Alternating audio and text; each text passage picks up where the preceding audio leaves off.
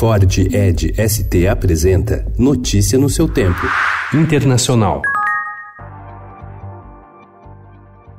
O governo chinês mudou de estratégia e resolveu apertar o cerco contra a cúpula de ativistas pró-democracia em Hong Kong. Ontem, pelo menos 20 líderes dissidentes foram detidos em uma tentativa de conter a onda de protestos no território. Os resultados foram imediatos. As manifestações marcadas para hoje foram canceladas.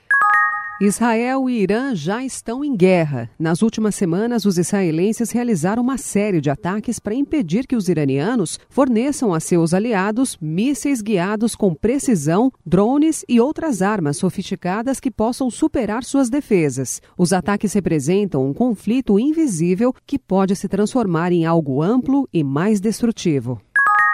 Bruxelles e l'Europa sono pronte a ricompensare il nuovo governo italiano.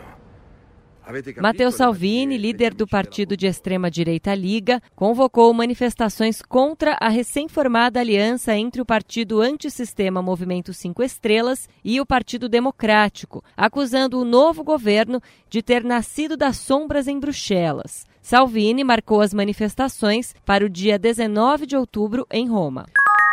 O furacão Dorian, que se aproxima lentamente da Flórida, nos Estados Unidos, deve ganhar força nas águas quentes perto do continente, se expandir e atingir a categoria 4 antes de chegar ao litoral americano no início da semana que vem. O furacão atingiu ontem a categoria 3 com ventos de 185 km por hora. Desvalorização leva salário mínimo venezuelano a 2 dólares. Pelo menos 10 milhões de venezuelanos não ganham o suficiente para comprar um quilo de queijo. O chanceler mexicano Marcelo Ebrard negou ontem que a Guarda Nacional, recentemente criada pelo presidente Andrés Manuel López Obrador, viole os direitos dos imigrantes, como acusam ONGs de defesa dos direitos humanos.